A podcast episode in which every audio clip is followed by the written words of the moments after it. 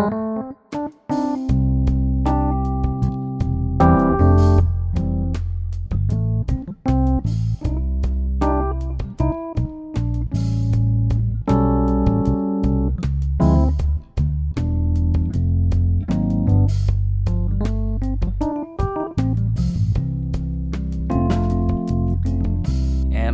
Pastor's Cut podcast. This is for the week of, and I'm pulling up my calendar. I don't even know what week we're recording for. What are we recording for, guys? Oh, November 27th, 2022. I've missed you guys. I haven't been here. Thanksgiving. you. Yeah, we missed you. Yeah, I've not been in the podcast for a while. I just had better things to do. Fair.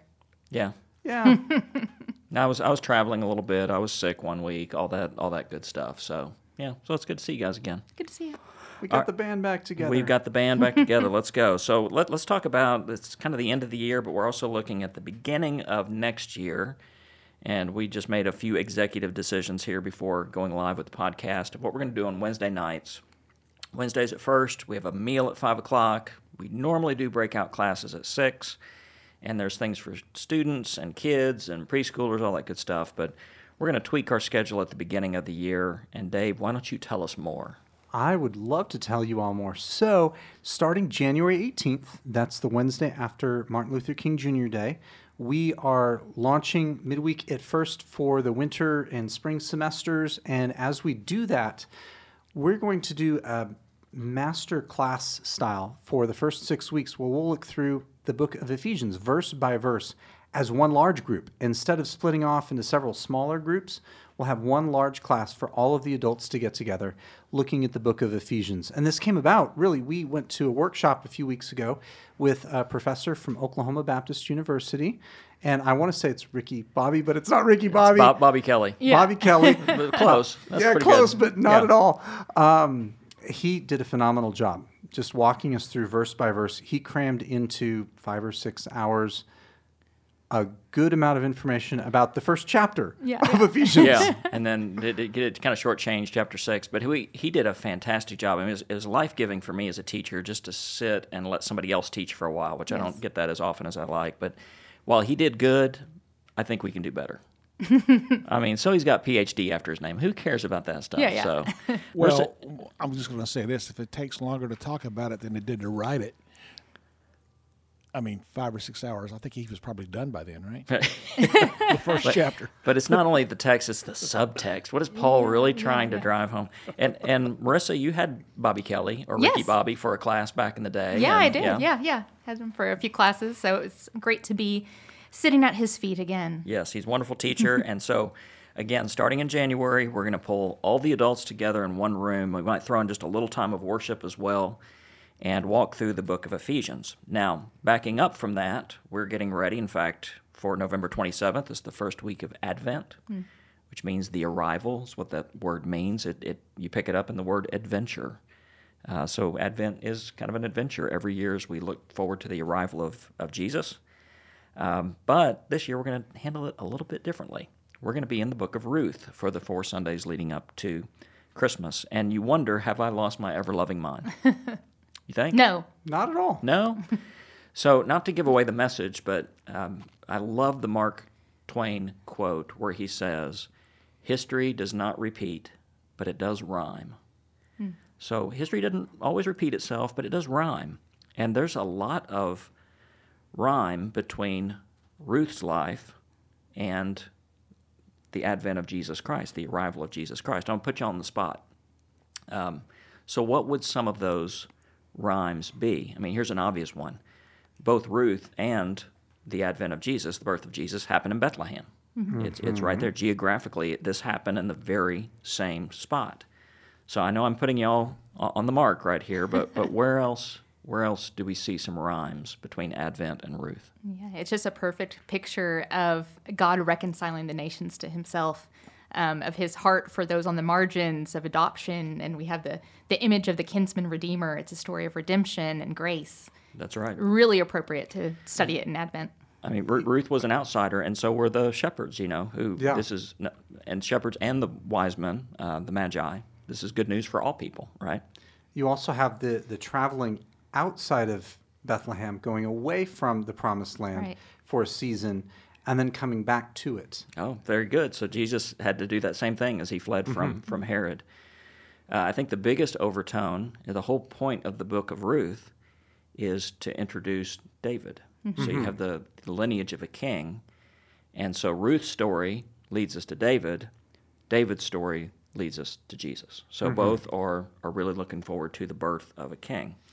So one thing we're going to do during Advent as we look at Ruth, and I just I love um, this story. Can I can I give another Mark Twain quote? Do it. Come on, bring on Mark Twain. We're not that far from one of his stomping grounds. What's what's the book that that all the women love to read? Um, it's oh I'm blanking out here. Are We you might- thinking Jane Austen? Jane Austen. thinking- What did she What did she write? It's Pride and Prejudice. Pride and Prejudice. That's There it. we go. Is- Hey, is I that- can't believe we got there. I, you got it. Based on very little. Well, y'all what's got it. that? Chick lit, chick lit author Jane Austen. Oh my goodness. Pride and Prejudice, Jane Austen. Here's what Mark Twain said. He said, Every time I read Pride and Prejudice, and this is after Jane Austen died, he said, I want to dig up Jane Austen and beat her over her skull with her shin bone. That's what he said. Cute. Isn't that terrible? That's a terrible Mark Twain quote, but that's what he said. But every time I read the book of Ruth, I go, whoever this author was, they did a masterful job telling the story. So what we're going to do during Advent is actually each week we'll read a chapter of Ruth. It's in, in its entirety. Dave, I hope that's not COVID. Oh, it's COVID leftovers. It's Okay, fine. Sorry about that. so, um, and Marissa will read a chapter each Sunday. So let's talk about this. This is preparing for worship. Um, oftentimes, when we read scripture in the church, we just all zone out. Not that I've ever done that, but it's, it's just easy to zone out. So let's talk about how do we listen to the scripture corporately. Let's give some guidance to our folks. Wait, you don't zone out? Uh, not always. it's just kind of easy to go. Somebody else is reading. I'm just going to kind of coast for a while. So how do we stay in tune? How do we stay engaged? Oh, I think we all have different learning styles, right? And some of us learn best by reading the words for ourselves, and some of us learn best by hearing those words. So just putting ourselves in the mindset of these are the words that God has has uh, selected for us to get to know Him better, to reveal character aspects of Himself to us, um, and to look for the ways that God is revealing Himself through the words that are spoken. Um, don't just let it kind of don't just consume it, but do let the words wash over you and, and listen intently to them. Yeah, that's good. I, I would even pray in that moment and say, okay, God, I hear them speaking words that are coming straight from Scripture.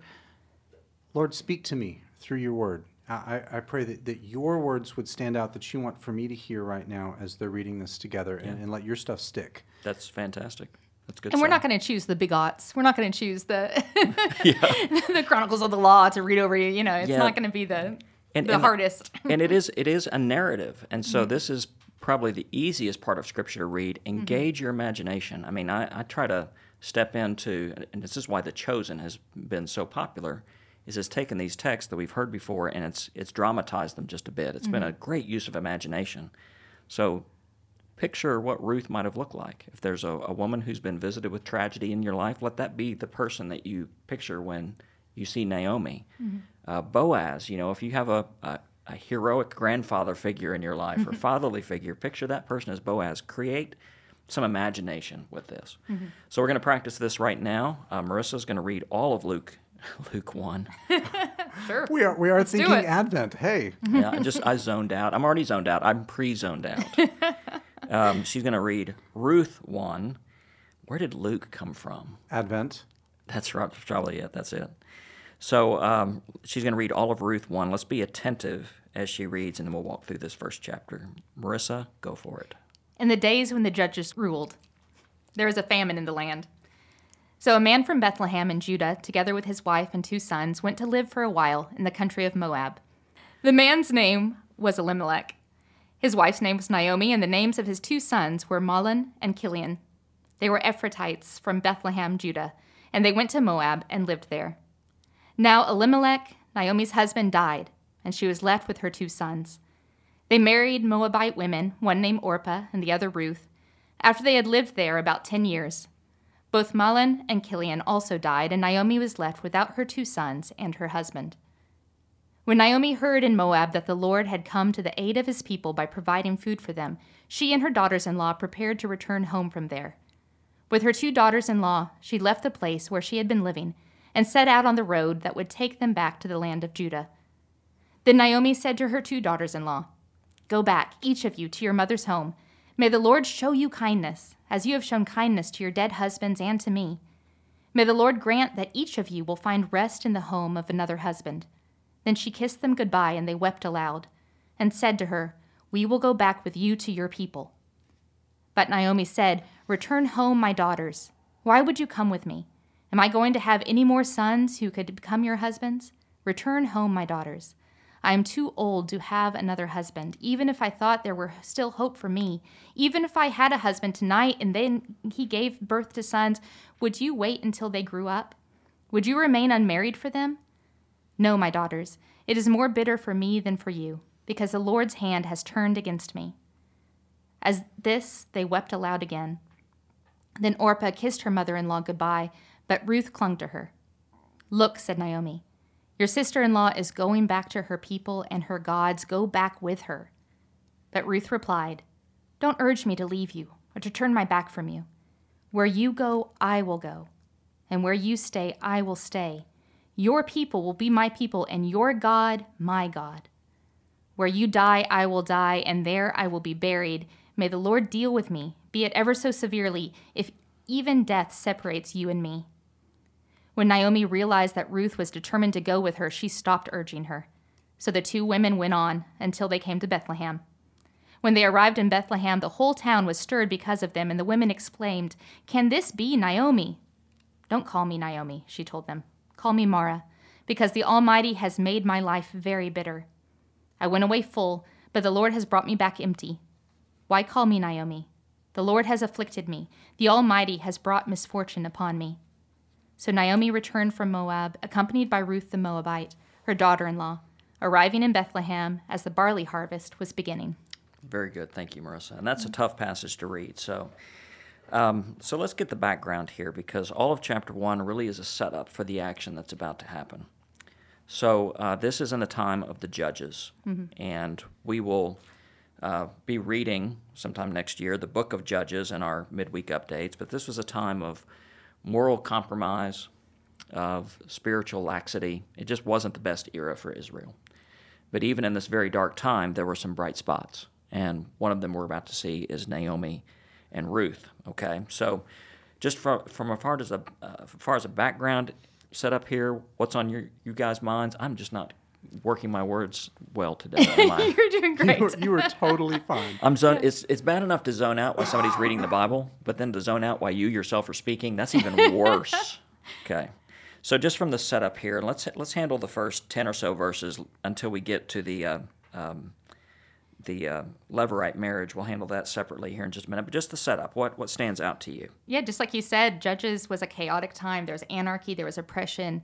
Um, periodically, God would elevate a deliverer or a judge to lessen the pressure from the people. But these were very, very dark days in Israel's history. And a common refrain throughout the book of Judges is that everyone did what was right in his own eyes. And there was no king in Israel. Right, yeah. right. Mm-hmm. So Bethlehem, you know, that's the breadbasket of Israel. It literally means house of bread.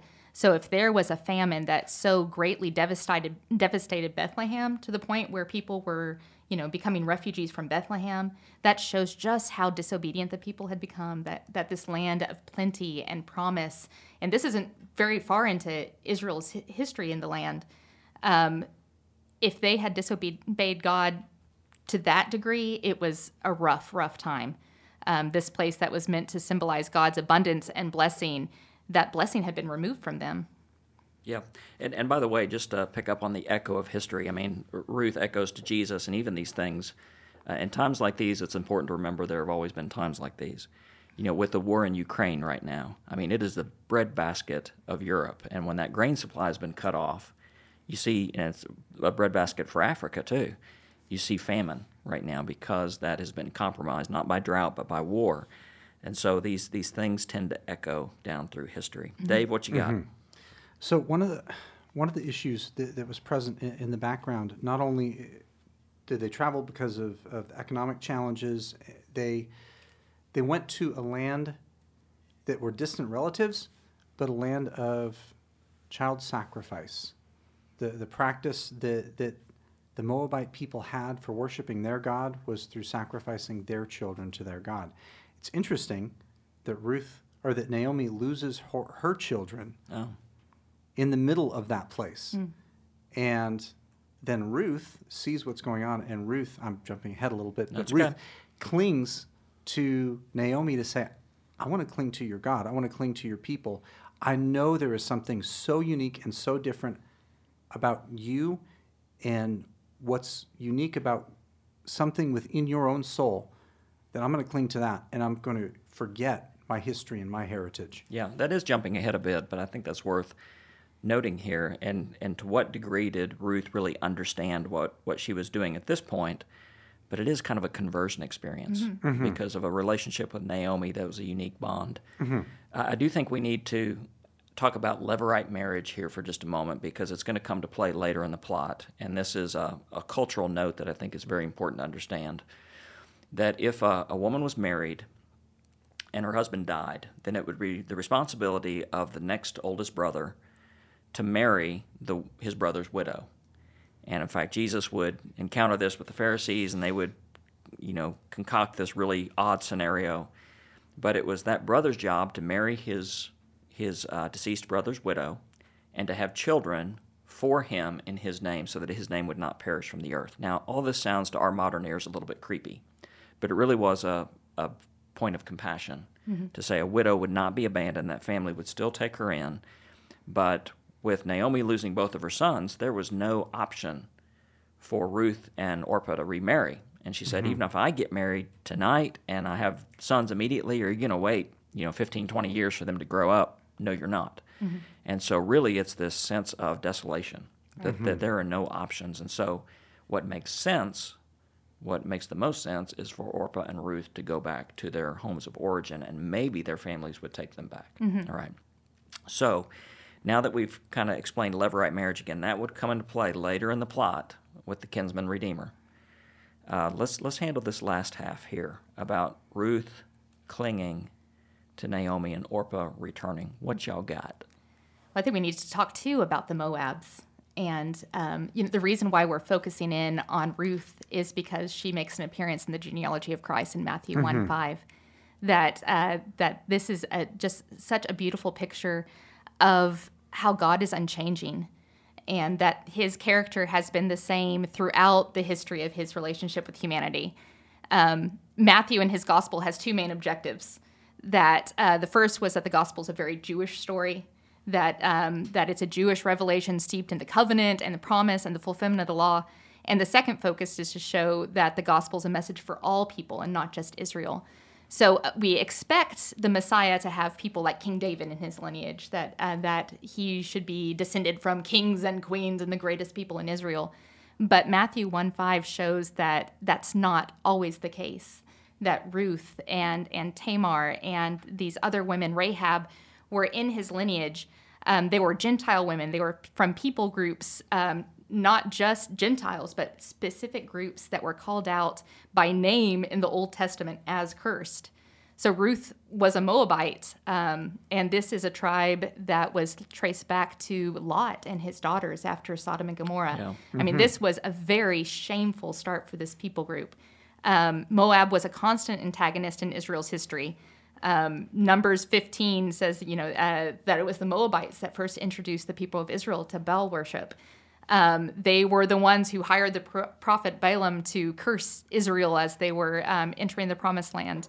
Um, so it was this this uh, um idea that they were unclean and unhospitable and they were to forever remain separate. Deuteronomy 23 says they shall never enter the assembly of God. Even up to the tenth generation. Right, 10th Yeah. generation. So clearly that was not the case with David, that he's only three generations removed from Ruth. And for him to, um, you know, th- this is not just the grandmother of King David, it's the ancestor of Jesus. So God is constantly subverting the status quo.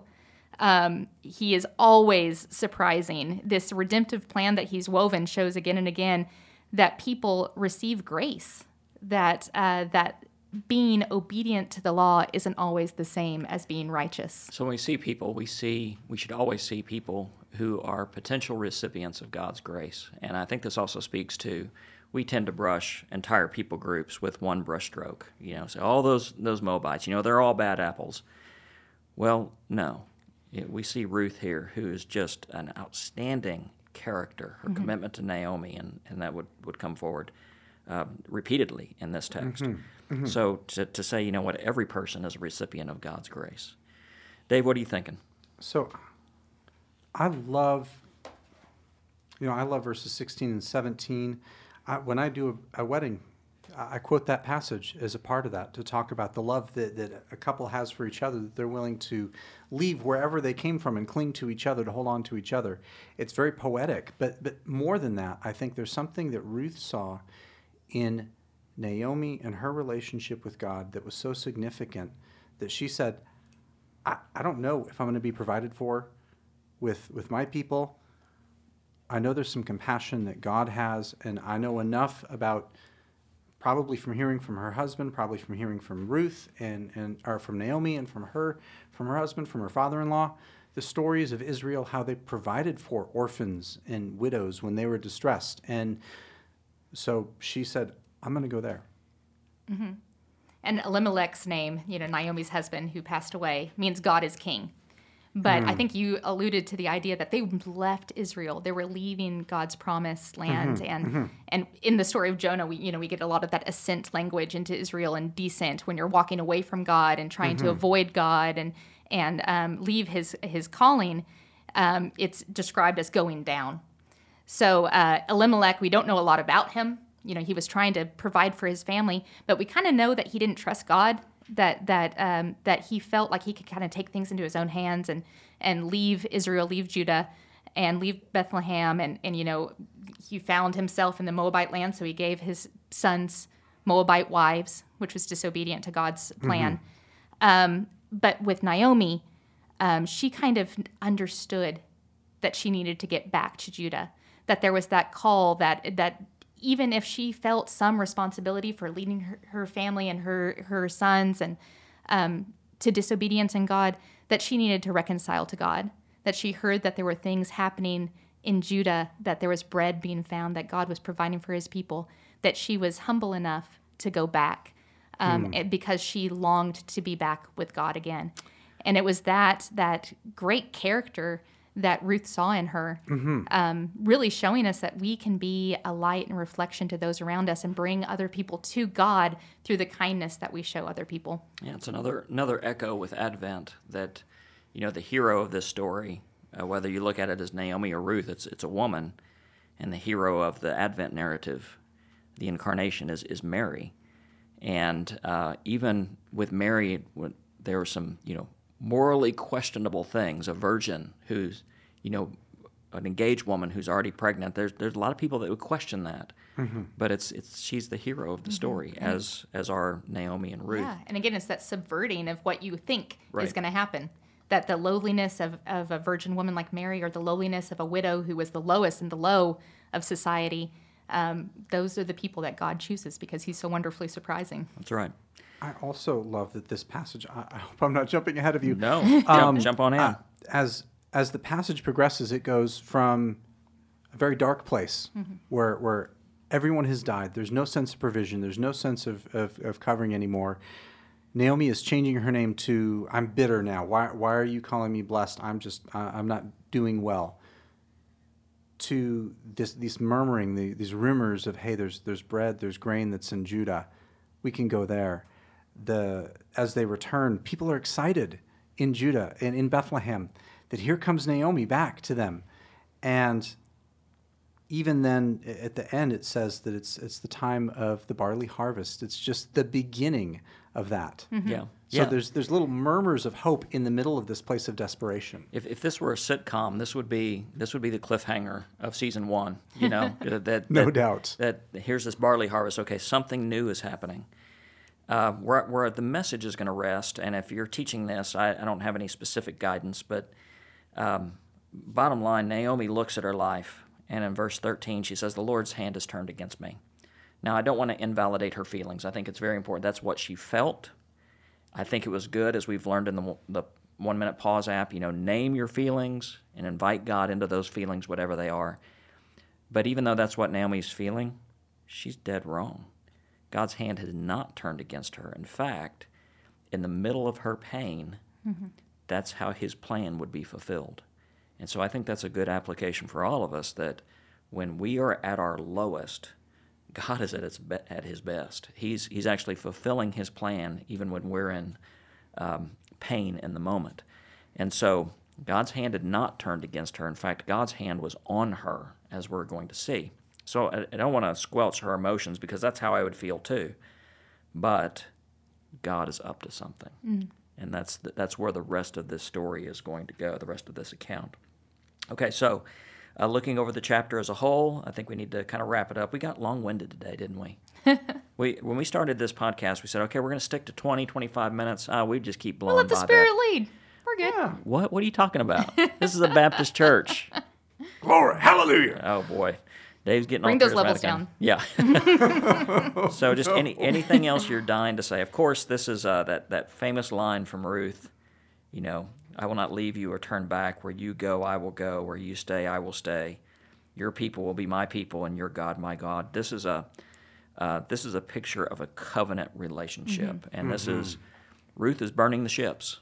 You know, behind her. I'm going with you whatever happens, even if it means death, I'm attaching my life to you. And that's a picture of covenant, and our covenant with God is, is reflected here in Ruth's covenant with Naomi. Y'all got anything else you're just dying to say? I think just that, um, you know, oftentimes we think that we have to live a perfect life or or display how God has blessed us or, or honored us um, in order to um, reach other people, in order to evangelize. But Naomi did that by living very, very authentically. Like you said, her life was devastating. Um, she's very much a Job figure in that she had so much and then it was all taken away from her. Um, she did not have an easy life, um, but still she honored God through all that. So even when um, life deals us blow after blow, we can still show other people, we can still radiate God's love and show other people what it's like to have His peace and have um, trust in Him by the way that we honor and love God through our difficulties. And that was so striking to Ruth that she made this covenant with Naomi. Um, that that's what drew her to Naomi was her Yeah. authenticity. Yeah, I, my favorite quote is Paulo Coelho. He said, "The world is changed by your example, not your opinion." And we see we see a pretty good example here in Naomi. Dave, what you got? You know, I I would honestly wrestle with as a community group. What do you do? Ask the question. What What do you do when life seems dark? When life seems hopeless? When you feel like you've lost sight of God, and everything is is crumbling down on you? How do you find God again in the middle of that place? For Naomi, in spite of everything else that she she understood, she went back to the promised land. I think for us, we can find tools, and maybe maybe as a group, you can find some new tools that you didn't have before. For when you're struggling to hear God's voice or you're struggling to respond to God, you can find something from someone else what they do to approach God and Yeah. get closer to Him. Ah, I like that. Go back to where God's people are. Yes, We're not going to find those answers on our own, but go, Go back to where to God's community. people are. Yeah, yeah. Oh, that's good. and and to echo what we talked about, you know, a few weeks ago, we, we need the shepherd, and we need the sheep. We we need don't don't abandon the shepherd when you need him most, and don't check out from the sheep when you need them most. Because if mm-hmm. we get separated from the flock, we are easy pickings. Yeah, and just the the, the idea that the women of Bethlehem. I'm sorry, I know we were wrapping up. No, it's okay. But the women of Bethlehem were so excited to see Naomi. There you go. That she kind of expected to have her tail between her legs, like I failed. Look how, look how rough my life is because of the choices I've made. And they didn't dwell on that. They were just so excited to have her home. So that would be an application for a community group. First of all, if you're listening to this and you've wandered away, come home. Mm-hmm. Second, if you're a part of a community group and you've seen some people that, that you want to reach out to, invite them to come home too, because it's, it's easy for inertia to just take us slowly away. But then when those people do come back, um, don't go, well, where have you been? You know, and embarrass. welcome them because we, we need one another. We need one another. Let's go back to the beginning. And if you don't have a community group, send me an email. I will help you find a community group. There you go. And if you don't have a community group, I'm going to launch one in January for introverts. Um, I know this sounds funny. Everyone laughs, but but I know what I'm talking about, people. This is going to be good. uh, if you if you're more of an introvert and that and it's scary for you to step in, then reach out to me. You can sign up online. And I will not be there. Because I'm an extrovert. Dave will not. Scare everyone away. Dave will not be welcome. He will. Oh, no. He, he will not be welcome in the room. Dave is an extra extrovert. He's an extra. he's an uber extrovert. Yeah.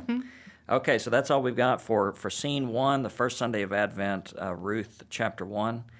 So may the Lord bless you and keep you. May the Lord make His face to shine upon you, and may God grant you peace now and forever. Amen. Amen. Amen.